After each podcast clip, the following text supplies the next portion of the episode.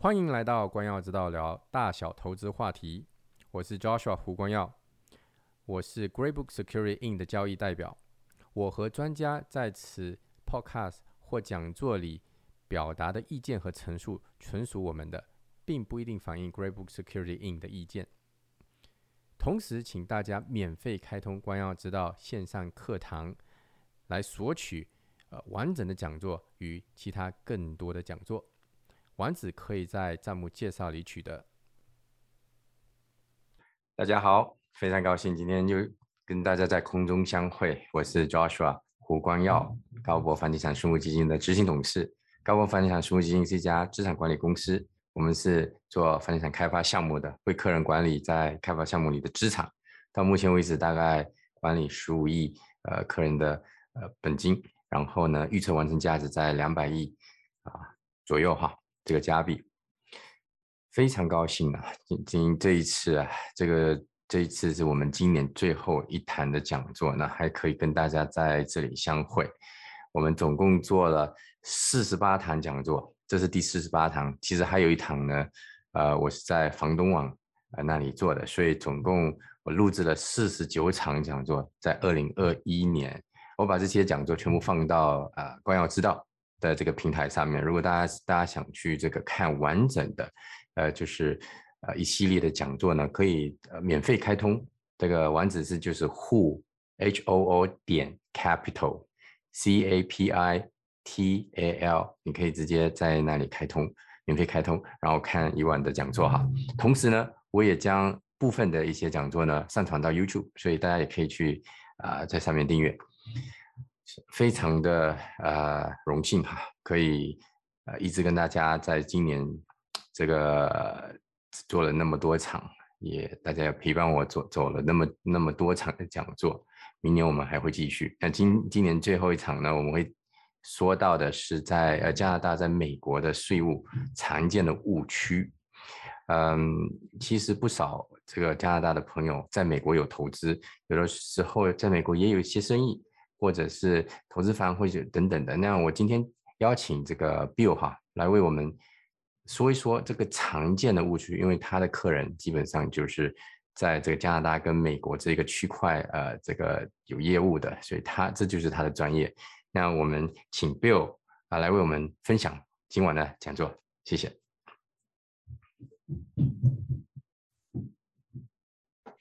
谢谢 Joshua，谢谢 Bill。大家稍等一下，我把我的 slide 呃准备好。哦，不好意思。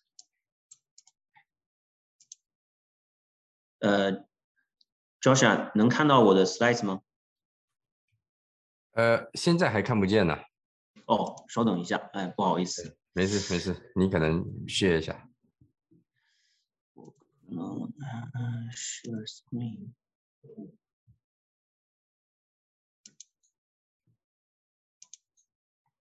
可以，可以，现在可以了，对吧？现在可以。好，我我现在打开一下。那你按，你可以按下面那个，对。现在可以看到，对吧？可以，可以，可以。好，好嘞，好，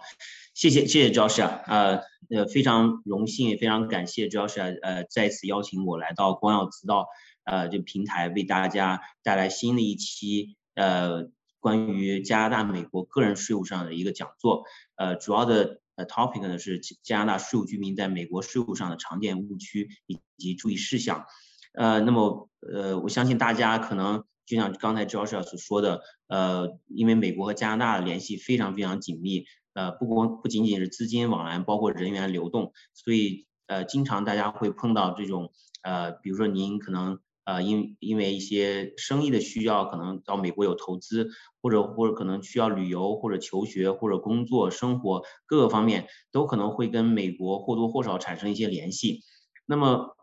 可能我们在生活中非常容易忽略的一个问题，就是美国个人税在这个方面的影响啊。呃，所以今天呢，希望我的讲座能够给大家带来一些启迪，呃，能够呃帮助大家提前规避一些风险领域。呃，避免在今后的生活中踩雷。啊，尤其是跟 美国税打打交道。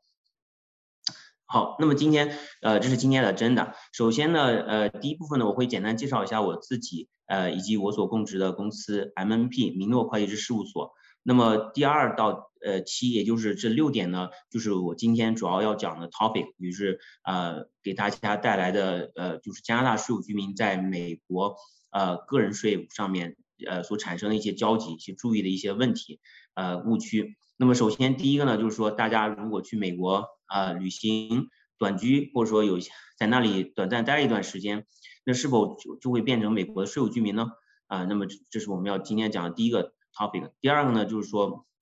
可能在美国，我们经常会呃被问到，哎，可能当地的这个投资顾问会建议您在美国投资使用 limited liability company（LLC） 啊，那么这个 LC 呢，会不会有一些相应的一些税务问题呢？呃呃，第三个呢，呃，如果大家在美国有投资房产，那么呃出租房产的时候，就也就有相应一些税务问题。那么第四个，相应的就是说，当您的投资房产想要买卖的时候，啊，那么相应也会有一个税务问题需要大家注意。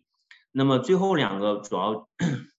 想给大家谈一下，就是呃，就是大家生活中日常很常见的一个分红型人寿保险。我想，我想可能大部分的听众今天可能或多或少呃都会呃就是买过这种分红型人寿保险在加拿大。那么呃有些时候可能。呃，这个随着您跟美国产生交集，那么相应的这个生分红型人寿保险，这也会有相应的一些美国、加拿大一些税务问题需要大家去注意。那么最后呢，呃，简单给大家讲一下，就是如果您有子女在美国上大学留学了。哎，那么也会有一些相应的一些呃税务问题需要大家注意。那么以上六点就是我今天主要要讲的 topic。那么在讲完这些以后呢，最后一个环节就是呃呃供大家呃提提出一些问题，我可以给大家进进行一些简单的解答。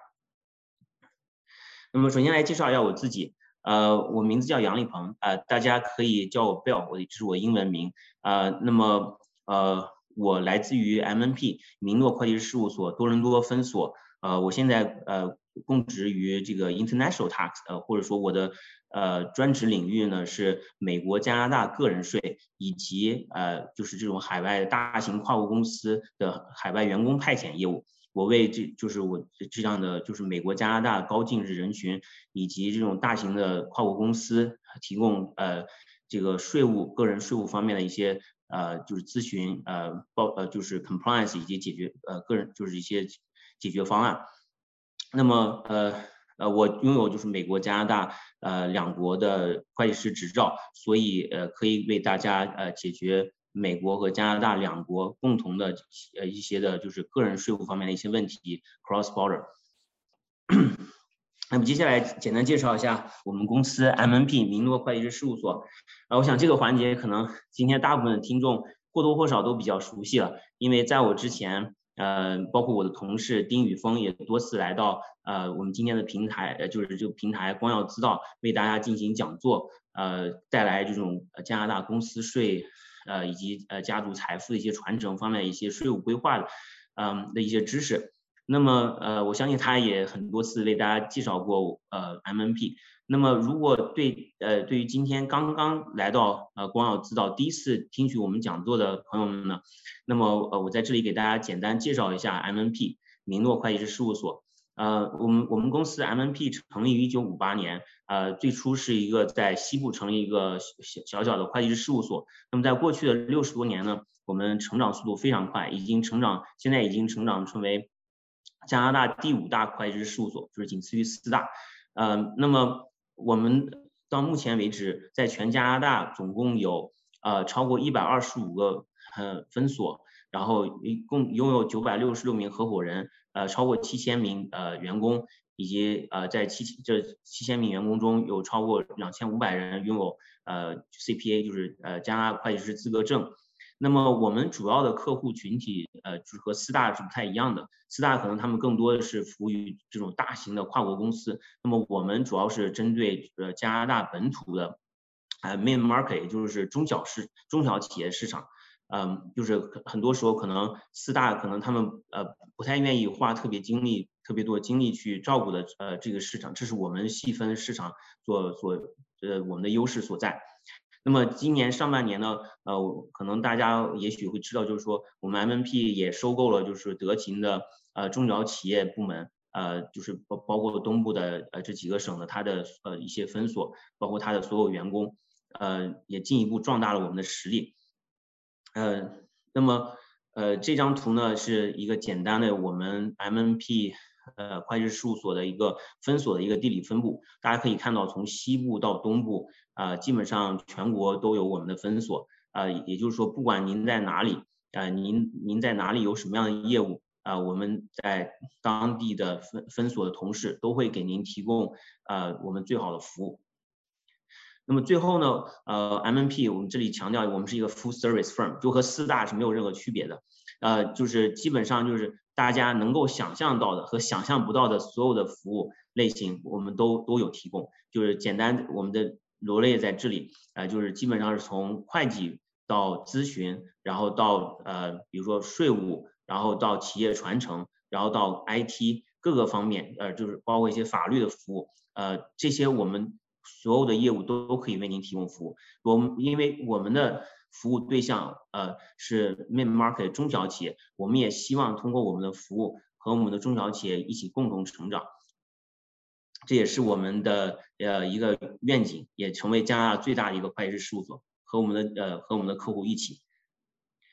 OK，那么这是一这一部分呢，过去几页是对于我自己和呃我们公司的一个简单的介绍。那么现在我们开始进入我们今天的正式环节。加拿大税务居民在美国税务上的常见误区以及注意事项。那么，首先第一部分呢，呃，我想给大家简单讲一下，就是，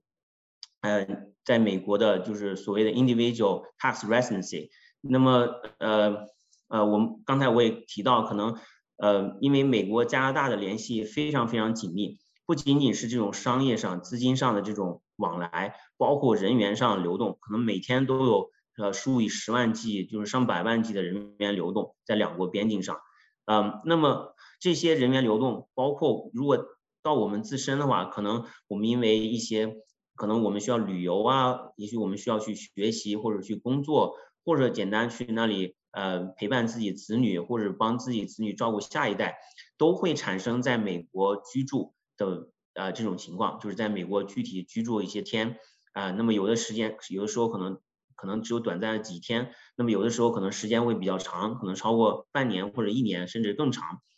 那么在这种情况下，可能大家就是说会忽略到的一个问题，就是有可能产生的这个呃美国的个人税税务方面的一个问题。那么在这里呢，呃这个环节我首先我们首先来谈的就是呃 U.S. Individual Tax Residency，也就是说这个税在美国税务居民是如何界定的。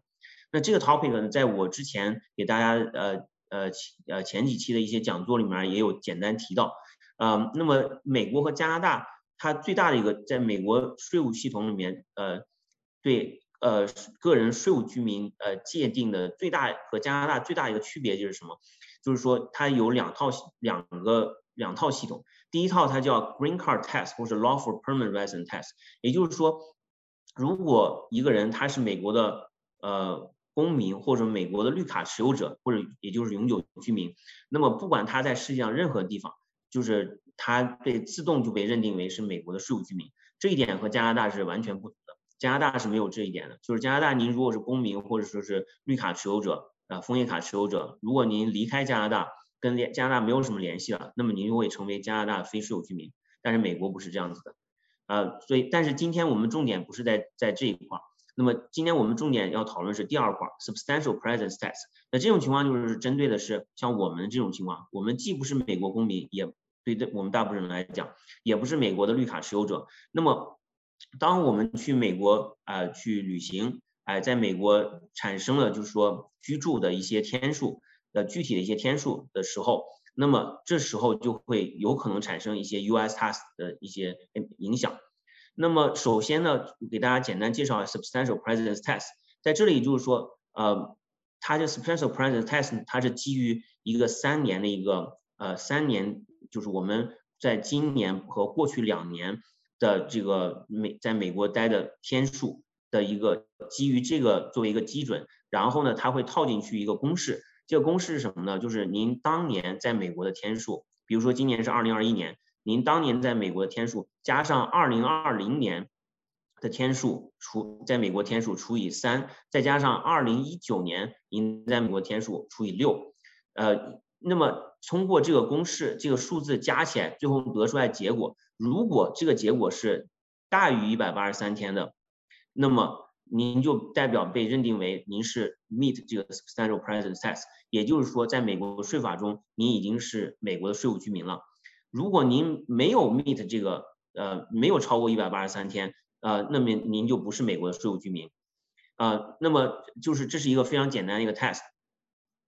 呃，当然这在这里就是说，呃，这个三年就我们叫 two year look back rule，还有一个 exception，就是如果您在今年在美国待的天数没有超过三十一天的话，啊，那么您就基本上也也会被认定为是肯定是非税务居民的，呃。呃，就是说，就是如果大家在当年的天数没从来没有超过三十一天的话，呃，一般是不会有这个呃成为美国税务居民的风险。那么，如果您就是根据这个 substantial presence test，您被认定为呃是美国的税务居民的话呢，那会有什么样的影响呢？那么首先第一个，您就会就像您是加拿大税务居民一样，您有有被会被认定为。啊，是美国税务居民，然后您全世界收入都要需要报在您的美美国的呃美国的 U.S. tax return 上，这是第一点。当然，这不是最重要一点，最重要的是您有可能会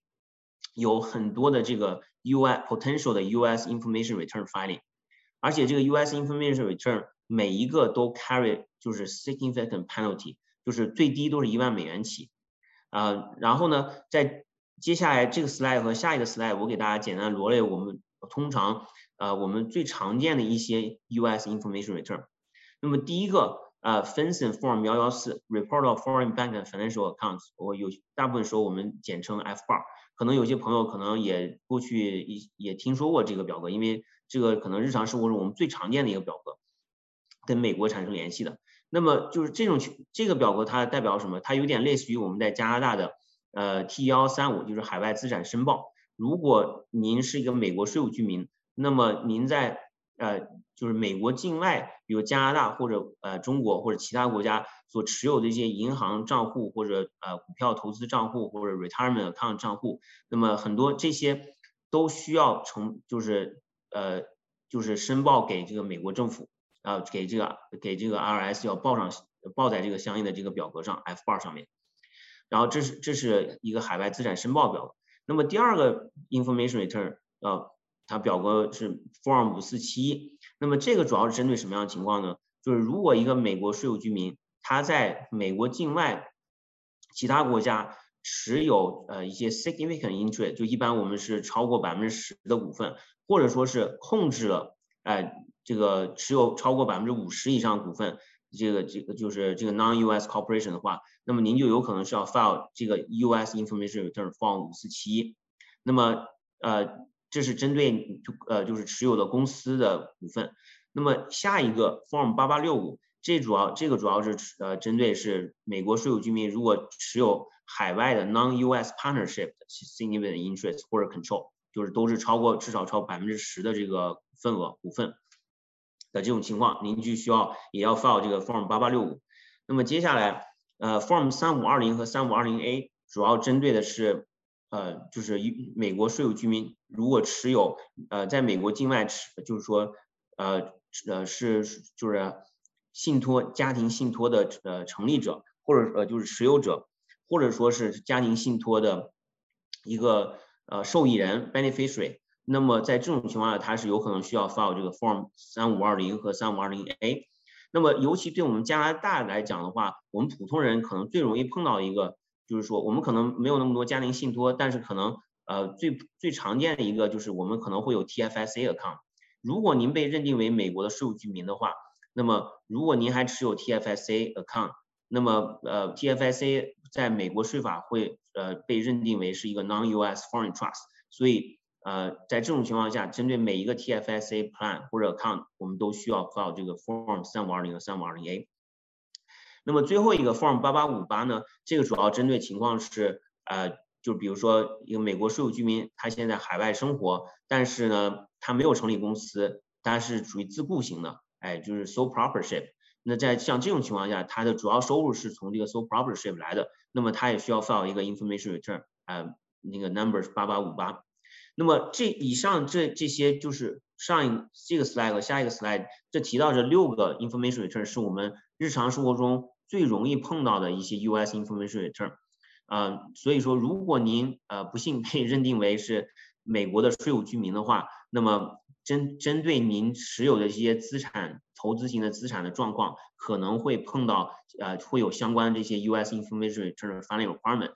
而且但但是如果您呃嗯不知道或者故意知道也瞒报不报或者晚报的话，它这个 penalty 是非常重的，呃就是基本上每一个 information return 它的起始 penalty 是一万美元起，然后有的这个上面有个上封顶的话，可能是你的就是。持有的资产的百分之五十的，就是 fair market value 的百分之五十是作为 penalty 的，所以说这个在美国税这个 US tax 这个系统里面，它的就税它就是 penalty，它不像加拿大，它它的罚款是罚的非常重的，所以说呃我我的建议就是大家一定要非常小心啊，当您跟美国产生交集的时候，哎，那么最简单就是啊要要 watch。呃，您自己的就是在美国的停留的时间，每年都把这个时间呃都控制好，呃，尤其最好不要超过一百八十三天。那么，呃，如何避免成？当然就是说，成为美国税务居民有很多这些 filing requirement，还有这些 risk exposure。那么，那么有没有方法我们可以避免成为美国税务居民呢？还是有的。呃，但是就是说，呃，针对不同的情况，这个相应的这个呃这个 filing requirement 也不是也也并不一样。那么第一种情况就是说，当您就是说当年在美国待的时间没有超过一百八十三天，但是在根据这个我们刚才说那个公式 look back rule，呃，然后呢，您又在过去三年，呃，就是过去两年加当年这个时间这个公式算出来超过一百八十三了，那么在这种情情况下，您可以 file 一个 information return 八八四零 closer connection exception statement for aliens，去向 IRS 来说明您跟加拿大。或者其他国家，您是税务居民的国家，有更紧密的联系，您会是那个国家的税务居民，而是加拿大呃，而是美国的非税务居民。那么这是针对针对我刚才说的，哎，在当年您待的时间少一百八十三天的情况。那么第二种情况，在这里说的 closer connection to a foreign country 是通过 tax treaty 来的。那么这种情况主要针对情况是什么呢？就是您在您当年在美国待的时间超过一百八十三天了。那么在这种情况下，Form 八八四零是不能用了啊，您只能用这个通过这个美国加拿大之间的税收协定呃相关的条款 Tiebreaker Rule 来就是说来 claim 这个 treaty 这个呃 benefit，然后来说您是加加拿大或者其他国家的税务居民，是美国的非税务居民。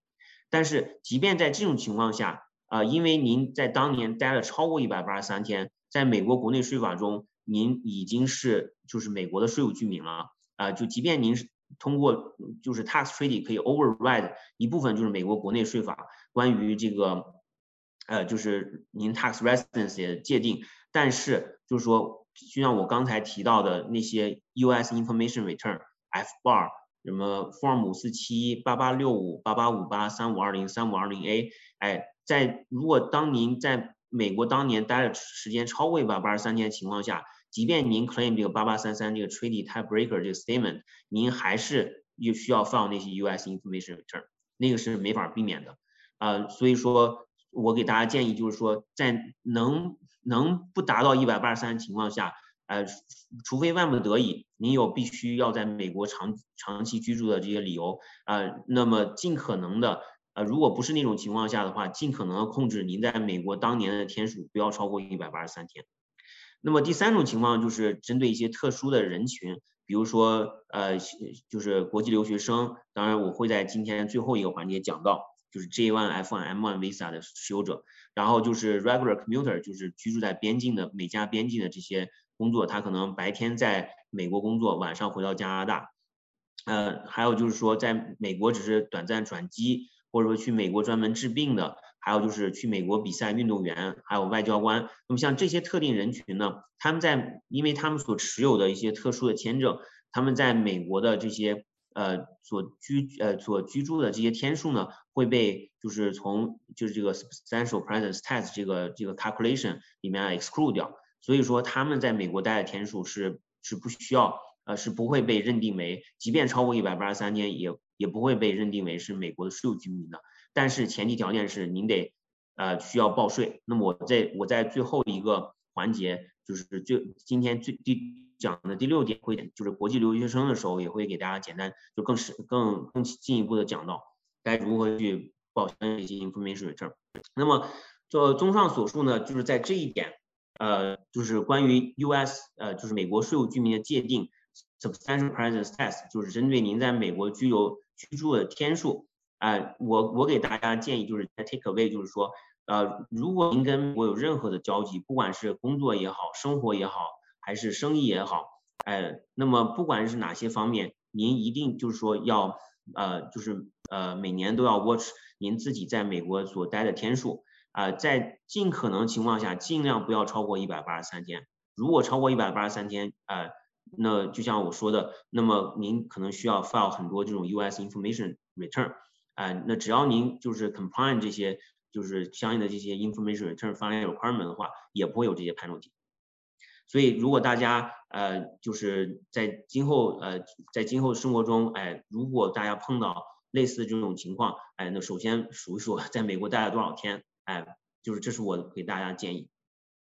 当然，如果大家有更更进一步的问题的话，需要更进一步的咨询，或者说是这种税务方面的服美国税务方面服务的话，可以欢迎大家来呃找我呃我们 MNP 的 team 来，我们可以给大家给大家提供解决的方案。那么这是今天第一点。那么第二点呢？呃，关于这个 limited liability company LLC，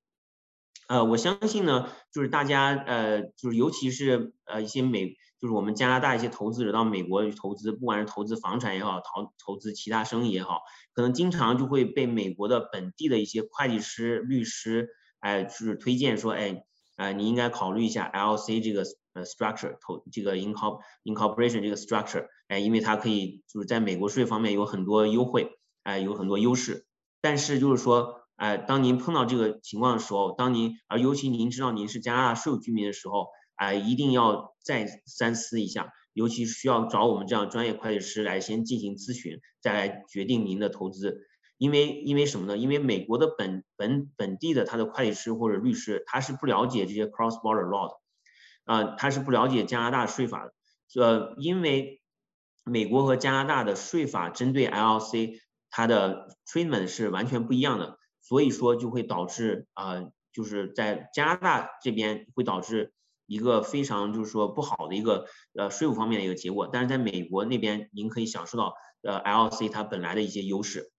那么就是说那区别在哪里呢？就是说，在在美国税法中，LC 之所以有优势，一方面是因为它可以提供像 corporation 这样的呃 liability protection，但是与此同时呢，LC 它是一个 flow through entity，也就是说 flow through 什么意思？就是说它所有的 income expense，它当年的经营活动，它都会 flow 到您的个人报税上，就是您的美国个人税上，它不会就是说您还需要 LC 再去给给 LC 再去成立，就是 file 一个 corporate US corporate tax return。它不需要那么复杂，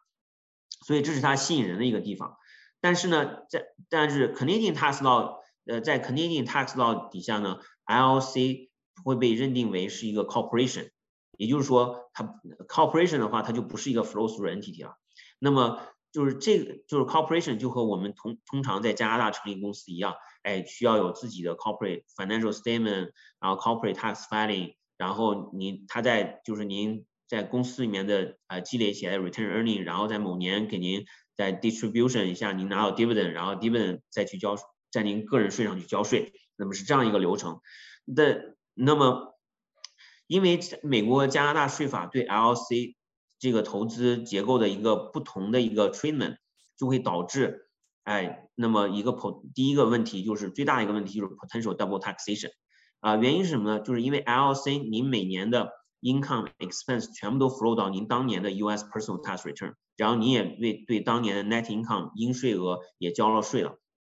但是在加拿大，因为它是个 corporation，如果您没有把当年所有的 income，呃，从公司的账户转到您个人账户，也就是说 distribute 给您的话，那么那就会起到一个作用，就是说您在当年的加拿大的个人税上面并没有对 LC 挣的钱交税，而是 LC 成作为一个 corporation，它自己会 file 一个 corporate tax return 去交税，交交 Canadian corporate tax。然后呢，呃，再过几年，呃，等到从公司剩下的 return earning 里面给您 distribute 钱的时候，哎，您那会儿收到 dividend，然后再在您 personal tax return 上去交税，那么这就会造成一个 timing difference，就是说，哎，您在可能在过去的几年，您每年都给美国这边交税，但在个人税上面交税，呃，但是您在加拿大的 LLC 这边的话，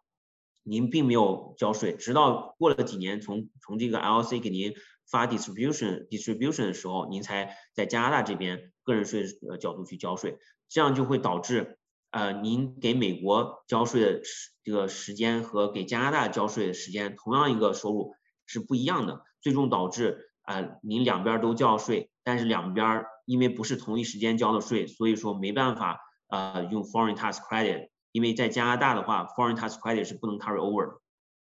还有 generate 就是通常来说。所以，所以说这是一个 LC 一个很大的一个问题，就是 potential double taxation。那么您要想解决这个问题，就只能是每年都要把 LLC 挣的钱从公司里面全部 distribute 给您个人，然后呃这样子的话，呃就呃就是呃这样子的话，您每年在 personal tax return 上哎也也交了税，然后美国那边的 personal tax 上也交了税，这样美国交的税可以作为一个 foreign tax credit 来帮您减少加拿大交的税，在同样的收入上。但是即便是这样子的话，那呃还有另外一个问题就是说有有很多这种 Canadian tax compliance costs，比如说对于 LLC 您的这个 financial statement，然后还有这个 corporate tax filing，还有一个就是说您作为加拿大税务居民，您持有海外的公司，哎就像美国一样，呃那美国税务居民持有海外公司，它有这个五四七一要 file，那么在加拿大也是一样，您加拿大税务居民如果持有呃。加拿大境外的公司，就像美国公司的话，那您也有一个相应的 information return，叫 T 幺三四，这个 information return 去放。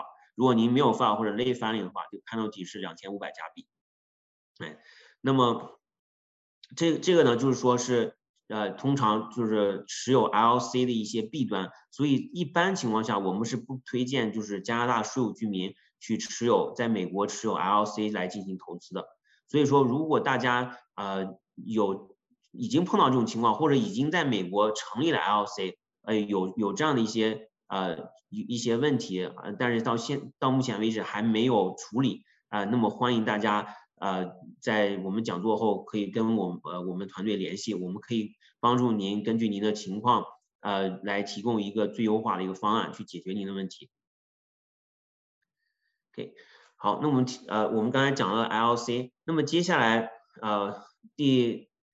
呃，四点和第五点，呃，就是说，呃，第三点和第四点呢，我们会主要讲讲着重讲的是在美国的房地产市场的一个投资。那么第一个就是说，呃，这个我我们就是我相信我们很多的在座听众可能呃有很多人在美国都会呃都有买投资房来进行出租。那么从从投资角度，那么自然而然，那我们每年都需要报税。您在加拿大需要把美国的这些 rental property 的 income expense 全部要报上来，那么自然而然，呃，在美国您也需要 file 一个 U.S. non-resident tax return，或者 federal 和联邦和相应的州啊去 report 相应的这个 rental activity。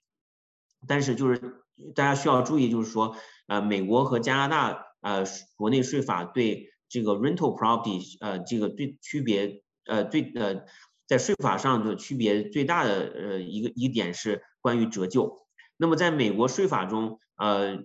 折旧它是一个必须项，也就是说，呃，不管你想不想 claim 这个 depreciation，哎，你必须 claim，因为呃，它是这个这个决定，呃，这个 depreciation 这个因素是呃是由它呃本身税法规定如何计算，就是这种 rental property，呃，当卖掉 rental property 的时候，这个计算相应的这个 gain 以及相应的 taxation，还有相相应的一套这个。有一套流程，由那个流程所决定的，所以说它决定了您在呃每年报美国税的时候，这个 depreciation 是一个必须要 claim 的一个选项，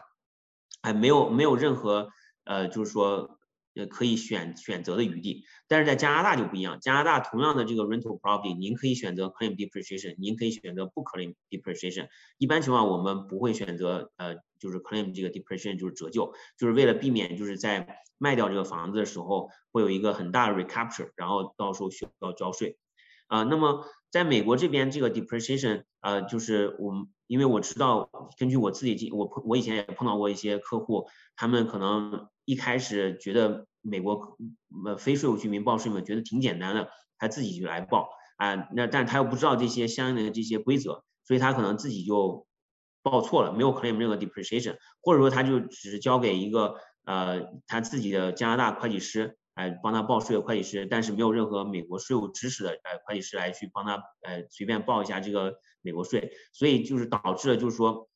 前些年他们的报就是 U.S. rental property 这些这个嗯 non-resident 这些 federal 或者 state tax return 他并没有报好，或者就是有有很多问题，那到最后就当他卖房的时候就会碰到很大的问题，所以说我我对大家的建议就是说呃如果您在美国有投资房产。呃，然后或者今后有意投资美国房产的话，那么我还是建议您去找这种专业的，像我们这样的拥有美国、加拿大 cross border，就是这种跨境的这些专业会计知识的会计师来帮您来处理呃相应的这些税务咨询以及报税啊方面的这些业务，因为这样我们能保证呃您您在美国这边的 filing 是就是说是就是报的是正确的啊，这样在您到时候卖房的时候不会产生任何麻麻烦。那么这是就是关于呃出租就是投资房在美国出租物业的一个呃就是平常我们每年 annual U.S. non-resident tax reporting 啊的一方面。那么另外一方面就是当您持有了这套房产一些年以后，哎，准备想要把它卖掉了。那么在卖掉这个房子的时候，哎，我们会有一个 non-resident U.S. withholding tax 啊，就我们叫 FIRPTA 简称，就是 Foreign Investment in Real Property Act Tax Act of 1980。这个就这个法案是一九八零年，呃，然后呢，它基本上就是这个 FIRPTA withholding 就是什么？就是我们通常和加拿大比较类似，有个 non-resident withholding tax。那么这个 withholding tax rate general rate 是百分之十五，在一些情况下可以根据具体的情况可以 reduce 这个这个 withholding tax rate。那么呃和加拿大也比较类似，但是我们加拿大可能更高一点，加拿大是百分之二十五的 withholding rate。然后呃那么在美国呢，我们可能就是说会 file 一个 form 八八八二八八，呃，或者有这种 reduce rate certificate form 八二八八 B，那基本上这个这个呢就是呃一个 clearance certificate。那在加拿大呢，我们也有类似的这个叫 certificate of compliance，哎，就是我们中文一般我们是叫清税证明，就是当非税务居民来卖掉呃加拿大房产说，哎，我们也有类似的一套流程，需要就是有百分之二十五 withholding，然后完成了清税证明以后，律师才会把剩余的这些。款项，呃，然后发给发给这个非税务居民卖家。那么美国也是同样如此。所以说大家可以看到，就是美国加拿大之间实际上还是非常非常类似的。呃，那么就是这两点是需要大家呃非常非常注意的。就是当您呃就是在美国进行房产房店呃投资型的房产呃投资的时候。那么下一点就是还是和就是 U.S. real property 相关的。那么这个呢，呃呃，我着重强调一下，就是 Section 幺零三幺 exchange。那为什么我今天想要着重强调这一点呢？就是呃就是和之前 L.C. 的情况也比较类似，因为 Section 幺零三幺 exchange 是在美国一个非常 popular 的一个 tool。呃，它它这个它这个 tool 的它这个工具的呃设计的就是说目的是什么呢？就是说它可以。呃，就是您现在卖掉一套就是投资型房产，会有一个资本利得，那么就是 capital gain。那么通过一个幺零三幺 exchange，也就是什么？也就是说，他现在卖掉这套房，就是投资型房产，然后通过一个 qualified intermediary，就这个 QI，就是这种中介，然后在一百八十天之内，就是在上一套房产 closing 之后的一百八十天之内，又买了一个新的 replacement property。的话，那么他在上一套房产的这这个所产生的这个 gain 是这个就现在就不当年就不需要交税了，他这个这个 tax tax on 这个 capital gain 这个就可以 defer 到这个 future year one 这个 replacement property 被卖掉。那么呃，如果他可以幺零三幺一直这样的就是 exchange 下去的话，他可以一直 defer defer defer 直到他把这个 replacement property 卖掉。但是这个这个 too 非常 popular，而且这个幺零三幺 exchange 这个 too 它并没有限定一定是美国税务居民才用，美国税非税务居民也可以用。所以很多时候就是说一些本本本地的，就是说 local 的这些美国的律师、会计师就会哎向就是这种外国投资者推荐这个幺零三幺 exchange。但是在碰到我们就是加拿大税务居民，如果在进行呃这个美国这个房地产投资的时候，那很大一个问题就是这个幺零三幺在加拿大税法中是不适用的。也就是说什么呢？也就是在加拿大税法中，呃，这个类似这个幺零三幺这个 exchange 是呃想要满足它的条件，基本上是非常非常非常非常基本上是不可能的，呃，就是我可以百分之九十九点九，就这种情况是不可能满足的。所以基本上我我给我们的客户建议就是说，如果在美国您有投资这种出租这种投资型房产，然后呢，您如果被推荐这种幺零三幺 exchange，我不建议大家去用。因为在因为您是加拿大税务居民，当您卖掉这套房子的时候，您在加拿大当年的这个 personal tax return 上，您是要也是要呈报这个呃这个相应的这这套房产的买卖的。那么呃在美国您是可以把这个 US tax defer 到这个 future year，但是在加拿大因为幺零三幺 exchange 不符合 Canadian tax law 的规定，所以说它是不可以不能 defer 的，所以就造成一个结果就是说呃您。假打比方来说，您当年二零二一年卖掉一套房产，在美国卖掉房产有 capital gain，呃，您用幺幺零三幺 exchange 在一百八十天之内买到一套新的 replacement property 这个房产，那么您在美国这边您可以 defer 这个 gain 嘛，呃，defer 这个 taxation on 这个 gain，但是在加拿大您不能 defer，所以说您在二零二一年报税的时候，在加拿大您您付了付了税，付了这个 Canadian tax 在这个 capital gain 上，在美国您没有付。然后呢，呃，因为因为因为如此，因为您在美国当年没有交任何税，所以您没有您没有任何 foreign tax credit 可以来帮您去减轻您在加拿大所交的税，所以最终导致了您当年在加拿大要交税，然后又跑到美国，美国也许过了一些年以后，您卖掉 replacement property 的时候，您也需要交税，但是那个时候交的税。就和加和现在加拿大交的税，它又有一个时间差，就最后又造成了一个 double taxation，就是你没办法，就是说 apply 这些 foreign tax credit。所以说，呃，我我们给我们客户建议就是说，呃，就如果您是加拿大税务居民，不要用幺零三幺 exchange。OK，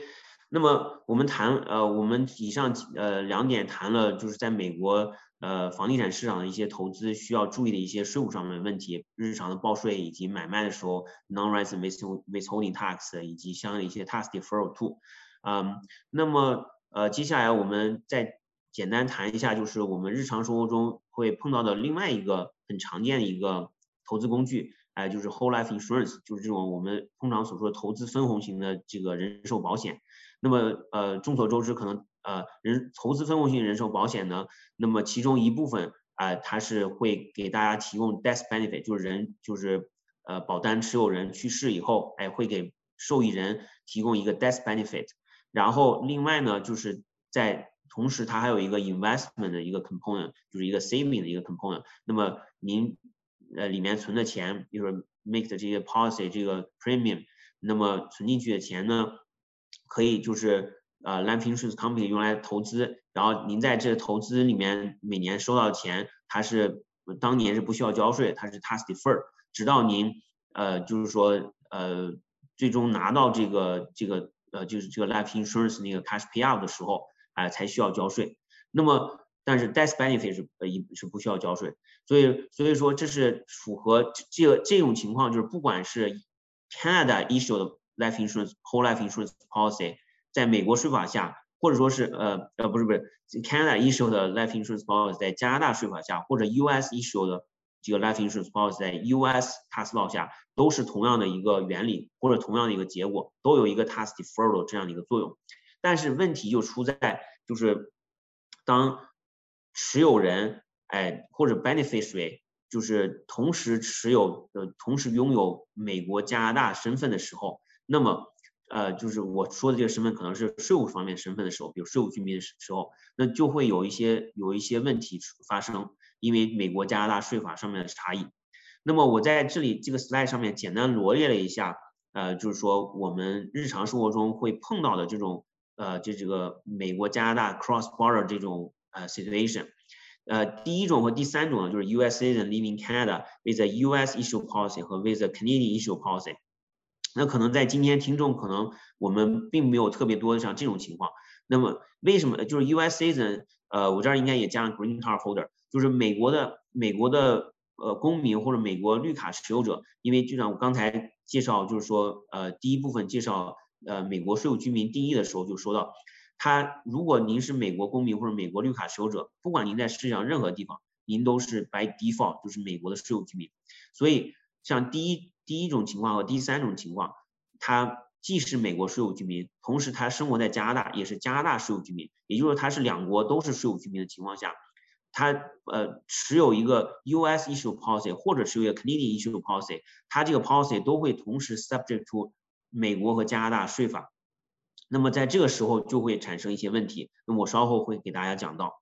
那么另外第二种和第四种情况，这是可能是我们呃我们今天的听众呃会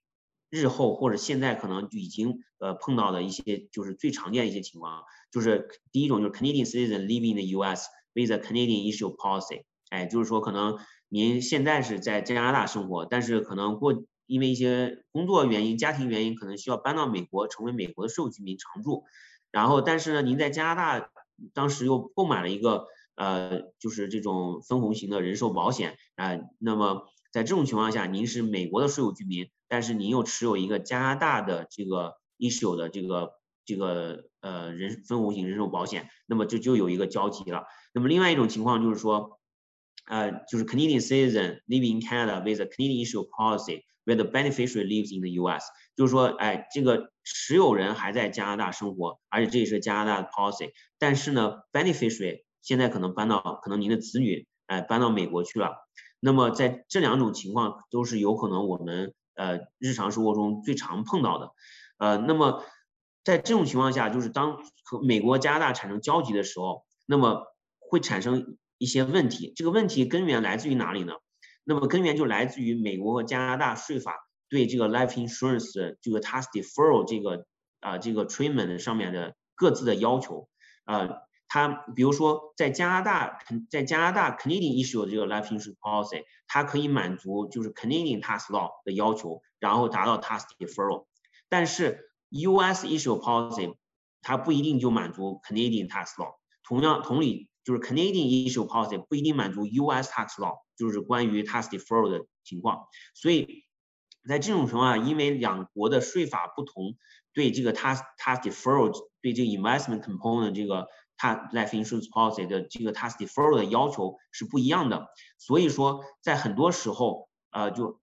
我们大部分就是说，在本国当时买的这个 policy，可能在很多情况下都不会同时满足美国和加拿大税法的要求。可能会有很少情况会满足，但是那那种情况就是你要一开始就要提前跟这种 life insurance 的 company 要说好，然后他们来会来 design 这个 policy。但如果您是像我们说第二种和第四种情况是先在加拿大，在您买这个 policy 的时候，您本身就是加拿大人，不是美国的任何跟美国没有任何交集，只是后来跟美国产生交集。在这种情况下，非常有可能您的您在加拿大当时买的这个 life insurance policy 是跟呃，就是不符合美国税法下对这个 tax deferral 的要求的。那么在这种情况下，就会造成一个结果，就是如果您是美国税务居民，还继续持有这些加拿大买的这些 Canadian issue 这些 policy 的话，您每年在里面 investment component 挣的所有这些 income 都需要给美国政府交税。然后同时呢，呃，您可能就是，比如说您的 beneficiary，就是当持有人去世的时候，这个 beneficiary 他是 U.S. resident。他收到这个 death benefit 本来应该是这个 tax 就是 tax free 的，但是因为因为这些他的这个 Canadian policy 不符合 US tax law 的规定，就会导致可能一部分的他这个 death benefit 也会 taxable，就是在 US tax law 底下，所以就会有很多这种问题。那么我们怎么才能知道就是说这个比如说这个 Canadian issue policy 是否符合 US law 呢？那可能就需要要么就是问当时的。给您给您 issue 这个 policy 的这个 life insurance company，要么就是要问，就是一个请一个专业的就精算师来给您给您来评估，来来计算。那么如果是第一种他没法回答这个问题的话，或者说他如果也要收费的话，那么或者第二种有专业的精算师来帮你弄的话，两种都需要收费的情况下，那么一般依据我们经验，这种就是 cost 是非常非常高的，而且很多时候这个 policy 也是需要每年都要 test，所以一般情况下，针对第二种和第四种，就是如果大家就是以前在加拿大，现在搬到美国，或者今后会发生类似的情况，同时持有 Canadian issue policy 的话，因为这些考就是非常非常高昂的这些 cost 和这些这些就是美国税的这些呃不利的影响，我们一般建议就是说，如果您以后是打算长期就是搬去美国，打算长期在美国居住的话，那么我们建议就是您可以考虑是在美国再重新买一个新的这个 whole life insurance。就是在 US issue 这个 policy 是符合 US tax law 这个 policy，然后同时呢把 Canadian 这个 life insurance policy 把它 cash 掉，这是我们一般的一个建议。OK，那么呃针对这一块呢，具体的这个呃就是大家需要注意的就是说，就是就是我刚才说的，就是第二点和第四点。啊，当然，如果您本身就是美国税务居民，呃，就是美国公民或者美国绿卡持有者的话呢，那更应该注意，就是第一点和第三点相关这些这些信息，可能您需要跟您的 life insurance company 需要去去确认一下，因为有很多这个 US tax implication。好，那么今天的最后一点呢，呃，或者就是第六点，我会给给大家简单提一下这个呃，在美国的国际留学生，那么。在第一部分第一点的时候，呃，就是如何避免规避成为美国的税务居民，在 substantial presence test 下，我给大家简单提了一下，就是说有些特定的人群，他他在美国待的天数就是时间是不需要记到这个 substantial presence test 里面的。那么国际留学生就是属于这种，就是持有 J1、F1、M1 visa 这些人这些学生。那么但是需要就是不管是他们还是另外就是我提到那些人群，比如外交官也好。呃，这个运动员也好，或者说是去美国就医的也好，呃，就是在美国短，就是就是 commute 这些人也好，最主要的他们想要就是 claim 这个这个 status，就是作为一个 exempt individual，不需要考虑这 special presence test 的话，最主要一个就是他需要按时每年给美国政府报报税，也就是要 file non-resident tax return，哎，同时也需要 file 这个这个表格八八四三。那么这个八八四就是，如果他没有任何美国收入的话呢，他可以不报税，但是他需要报这个表格 information return 八八四三。这个这个八八四三是用来什么？就是基本上就是要向 IRS，就是美国政府表明，哎，您是一个留学生，呃，你或者您是属于那些特定人群中的一种，呃，然后您可以就是说，呃，可以是就是您在美国即便待了超过一百八十三天，也不是美国的税务居民。就是这么个意思，但是如果您不报这些这个 information return 的话，那么就会造成一个结果，就是 R 可能会有一个 exposure，IRS 会认定，呃，您的子女就是这个国际留学生，他应该是美国税务居民，因为他没有没有向 IRS declare 他的这个 status。那么这个这个 Form 八四三的这个 filing due date 呢和呃正常的这个美国的 non-resident tax return file due date 是是一样的，一般是六月十五号。或者到十二月十五号，如果就有 file extension，但如果这个留学生他有在美国呃工作打工收到 W two 的话，那么呃他的 filing deadline 是四月十五号或者十月十五号。那么呃最后呢，就是可能就是我想要强调一点，就是说，因为这个八八四三的这个 filing 可能很多时候呃我我们会忽略掉，尤其就是我们留学生也也不不太清楚这一点。那么可能如果对很多留学生他自身他没有什么收入，或者说没有什么资产在他名下的情况下呢，呃，那 file 不 file 这个也没有什么关系。即便他被 IRS 认定为美国税务居民的话，他也没有什么资产或者收入去去申报。但是我也知道，就是有有一些情况，就是说我们的一些高净值家庭，呃，出于资产配置的考虑，可能为自己的子女成刚成年子女哎也开始提前搭配一些资产在他们名下。那么在这种情况下呢？尤尤其就是我们就针对这些家庭呢，我们呃我们就需要非常注意，就是说这个留学生一定要及时的去申去报税或者申报这个 Form 八八四三给这 RS 按时申报，这样去建立你在这个 US 这个 exam 的 individual 这个 status，这样你在美国啊所待的这些天数就不会被认定为是 substantial presence test，然后就可以呃不不需要被认定为是美国的税务居民，然后可以避免进一步的这些 U.S. information return 的这些 filing requirements。呃，因为这些呃这些 filing requirements 其实非常 cumbers，就是非常复杂，而且而且成本也就是 compliance 这些费用也非常非常高啊。而但是就是如果你 ignore 它，它的这些呃 risk 又非常非常高，因为它 penalty 其实非常非常高的，尤其是现在在美国、加拿大，它人员流动或者说这种信息的这个这个分享是非常非常的呃深入的情况下，呃。我我我觉得就是说，其实很难。现在我们完全就可以把自己在美国的行踪，就是可以不被就是说美国就是这个 IRS 发现。所以说，还是我的建议就是说，如果像我刚才提到，就是说，呃，这高净值家庭的呃有子女呃有这个资产在在其名下的情况下，而且在美国留学的话，一定要非常注意，要 file 这个八八四三这个表格，按时申报。好的，那么这个今天我基本上就是我所有的呃需要讨论的内容都都讲完了。那么希望我今天这个讲座能够给大家呃带来一些就是呃一些知识吧，就是能够为呃未来的一些生活、工作啊，包括在美国投资啊，能够就是提供一些呃提供一些参考。那么就是避免踏入一些雷区吧。尤尤其是在能不踏入的情况下，最好不要踏入，因为如果已经在那里面的话，呃，